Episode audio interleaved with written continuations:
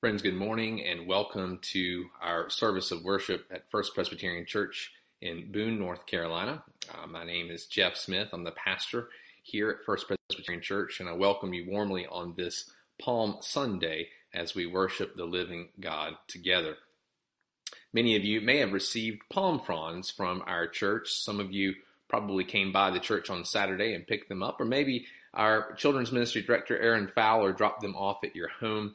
Um, even as we're apart today, I encourage you to wave these palm fronds as a sign of our worship of the King of Israel who comes to save us and who declares that he is our Lord. And so this Palm Sunday, we welcome you to our service of worship. As we gather today, just a few announcements. This is Holy Week, and as we celebrate together on Palm Sunday, we look ahead to Maundy Thursday, which will be this Thursday evening. Uh, we will have a live stream on Facebook Live this Thursday at 6:30 p.m. and you are invited to join us for a time in which we reflect on Jesus' last night with his disciples and as he turns uh, towards Gethsemane to be arrested and taken away uh, for our sins on Good Friday. So we encourage you to join us at 6:30 p.m. this evening for a message and service of worship. And then on Good Friday, we encourage you to join our sister congregation, Rumple Memorial Presbyterian Church, at noon. They will hold a service, a live stream that will take place for Good Friday. Uh, music will actually begin at 11:45 a.m. and we encourage you to join them as uh, as they lead us in that. We were planning to do a joint service of worship together, just as we did last year, and so that didn't pan out the way that we would hoped. But we encourage you to, to chime in at noon this Good Friday. And then, of course, next Sunday is Easter Sunday. And of course, it will be different than it has been for us, but the spirit of Easter lives on, regardless of whether we are physically together or not. And so we encourage you to join in at 11 a.m. for a special Easter service of worship on next Sunday. Friends, it is good to be with you, whether you are a member of our congregation, whether you are a member of our community, or whether you're watching uh, this service this day from somewhere around the world. Uh, we welcome you as we continue our sermon series on the uh, seven last words of Jesus from the cross. We come to the sixth word today. It is finished here on this Palm Sunday. Before we jump into our scripture readings, let us take a moment to bow before the Lord in prayer. Let us pray together. Holy God, we give you thanks for your love and for your grace that holds us fast. We thank you that even during this time of uncertainty, that you are Lord and that you are in control. And so, God, we look to you, trusting in your goodness and your graciousness together. And we pray once again, Lord, that you would center us as we gather today on your word. And we pray that you would speak a word to us that would remind us, Lord, of your love, that would remind us of what you have done for us in Jesus Christ that together we would celebrate your lordship in our lives, and that we would continue to be faithful in our service of you, no matter where we are. Lord, we love you and we praise you. We thank you for all your blessings. And I ask your blessing upon our time together this day. For we ask all these things in the strong name of Jesus Christ, our Lord and our Savior. And let all of God's children joyfully say, Amen. Amen. Friends, our first scripture reading today comes to us from the Gospel of John, John chapter 12, verses 12 through 19. If you have your Bible with you, I encourage you to read along with me this morning. But hear now from God's Word on this Palm Sunday. The next day, the great crowd that had come for the festival heard that Jesus was on his way to Jerusalem. They took palm branches and went out to meet him, shouting, Hosanna! Blessed is he who comes in the name of the Lord. Blessed is the King of Israel. Jesus found a young donkey and sat on it. As it is written, Do not be afraid, daughter Zion. See, your king is coming, seated on a donkey's colt. At first, his disciples did not understand all this. Only after Jesus was glorified did they realize that these things had been written about him and that these things had been done to him. Now the crowd that was with him, when he called Lazarus from the tomb and raised him from the dead, continued to spread the word. Many people, because they had heard that he had performed this sign, went out to meet him, So the Pharisees said to one another, See, this is getting us nowhere. Look how the whole world has gone after him. Friends, our second reading is also from the Gospel of John, John chapter 19, verse 30. Hear now from God's Word. When he, Jesus, had received the drink, Jesus said, It is finished. And with that he bowed his head and gave up his spirit. Friends, this is the word of the Lord. Thanks be to God.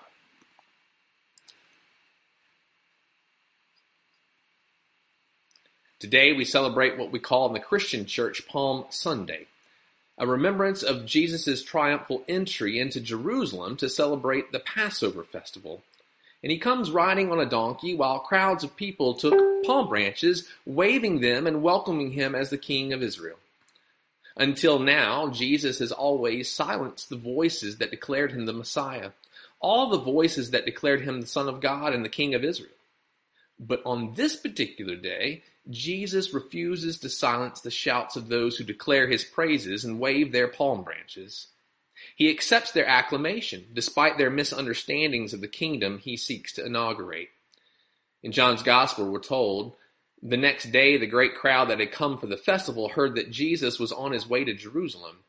They took palm branches and went out to meet him, shouting, Hosanna! Blessed is he who comes in the name of the Lord. Blessed be the King of Israel.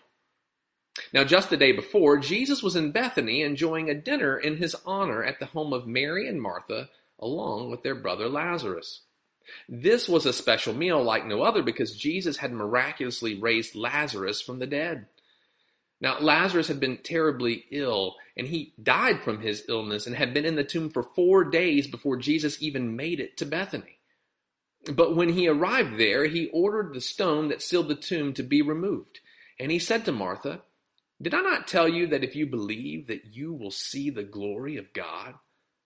Then Jesus prayed to God in front of everyone so that those who heard would believe that God had sent him.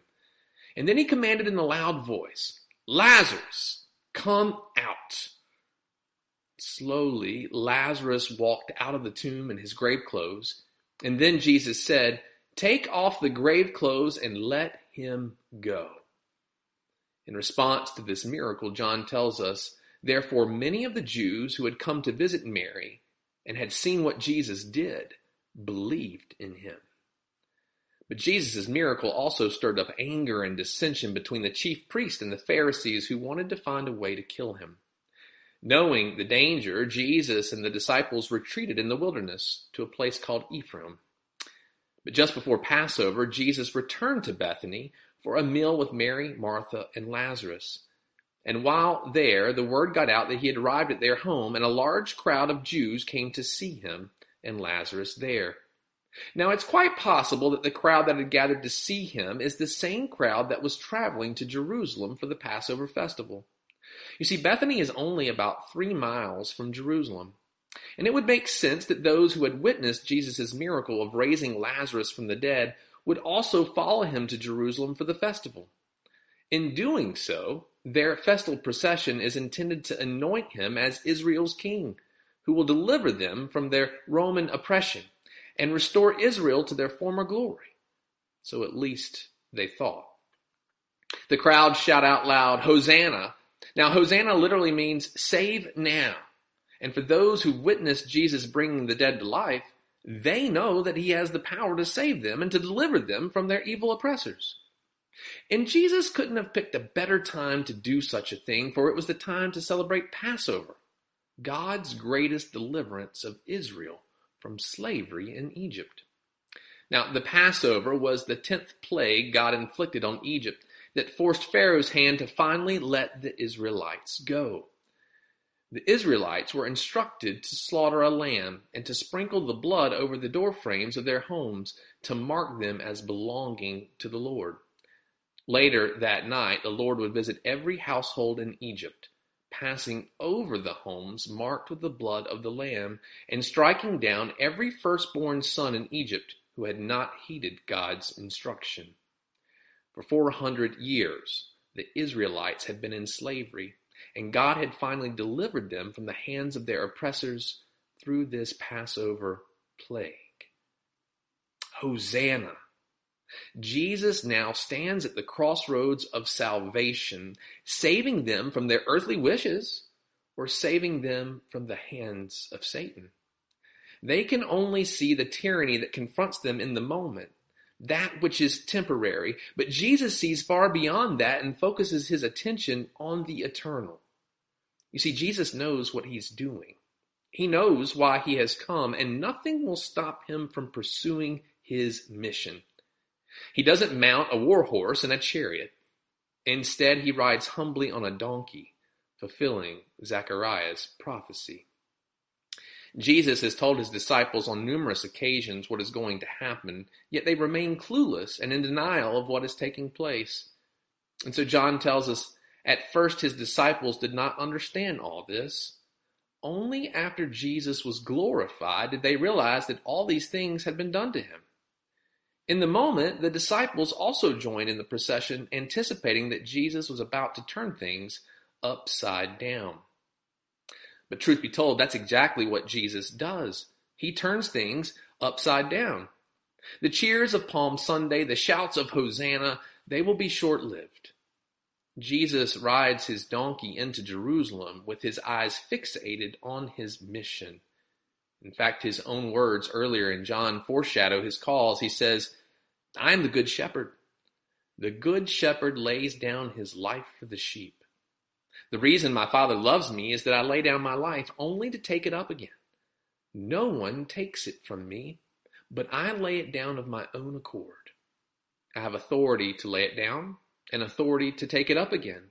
This command I received from my Father. This time, Jesus doesn't run away from those who wish to kill him. He embraces his destiny, keeping his eyes focused on his sheep as he draws closer to Jerusalem. Was he scared? Yes, but that didn't stop him. In fact, he says, Now my soul is troubled, and what shall I say? Father, save me from this hour? No, it was for this very reason I came to this hour. Father, glorify your name. The timing of Jesus' death is poignant. It's Passover, and he is the spotless lamb to be sacrificed once and for all. Over the last five weeks, we have looked at Jesus' words from the cross, and today we hear God's faithful promise from his parched lips. When he had received the drink, Jesus said, It is finished. And with that, he bowed his head and gave up his spirit. Jesus knew that his death on the cross would change life and the world forever. While tempted by Satan in the wilderness for 40 days, he never gave in. Tempted by Satan from his own beloved disciple Peter not to die, he never wavered. And while tempted from the cross to save himself and to save those next to him, he refused to display his power and derail his mission. It is finished. His words speak the finality of his death, that it's finally over and that he's endured it to the very end. And while this is true, it doesn't grasp the fullness of what Jesus is actually saying here. Oftentimes, when we finish something, we check the box and move on, but Jesus' death is not a box to be checked. Rather, it's a door that opens up the ongoing blessings of God for us. Maybe it would be better to translate it, it has been accomplished, for this gives a greater sense of meaning for us. You see, we affirm that Christ's death, which happened over 2,000 years ago, isn't just something that happened and is over with. We affirm that it continues to have an ongoing effect on the lives of those who come to faith in Jesus. His death has accomplished so much for us, which is why we call it Good Friday. It's not a coincidence that his last miracle before he rode on a donkey into Jerusalem was raising Lazarus from the dead. In fact, as he stood before the tomb, John tells us Jesus wept. Jesus not only cried, but he cried tears of righteous anger as he stared at the effects of sin in this world. Yes, he loved Lazarus, but his emotions fueled his passion to solve the problem of sin and death. He used his authority to raise Lazarus from the dead to prove to those who gathered there that he indeed is the resurrection and the life. And as Jesus stared at Lazarus' tomb, as he watched him walk out wrapped up in his grave clothes, he could also foresee his cross and his death, the finish line that would accomplish what he set out to do to bring life from death once and for all. Jesus came to give life to the walking dead, to all of us who are enslaved in sin. The Apostle Paul tells us God made him who had no sin to be sin for us, so that in him we might become the righteousness of God. In his death, he's accomplished his mission to defeat Satan's power and hold over us once and for all. He reconciles humanity with God by taking our sin upon himself on the cross, where it's crucified, dead, and buried for all eternity. And in his self sacrifice, he takes on God's wrath for our sin, becoming the Passover lamb once and for all. His blood shed on the cross marks us as his own and displays God's unconditional love for his people. Hosanna! Jesus did exactly what the crowd shouted for him to do, just not the way that they had anticipated it. The writer of Hebrews says this Day after day, every priest stands and performs his religious duties. Again and again, he offers the same sacrifices which can never take away sins. But when this priest had offered for all time one sacrifice for sins, he sat down at the right hand of God.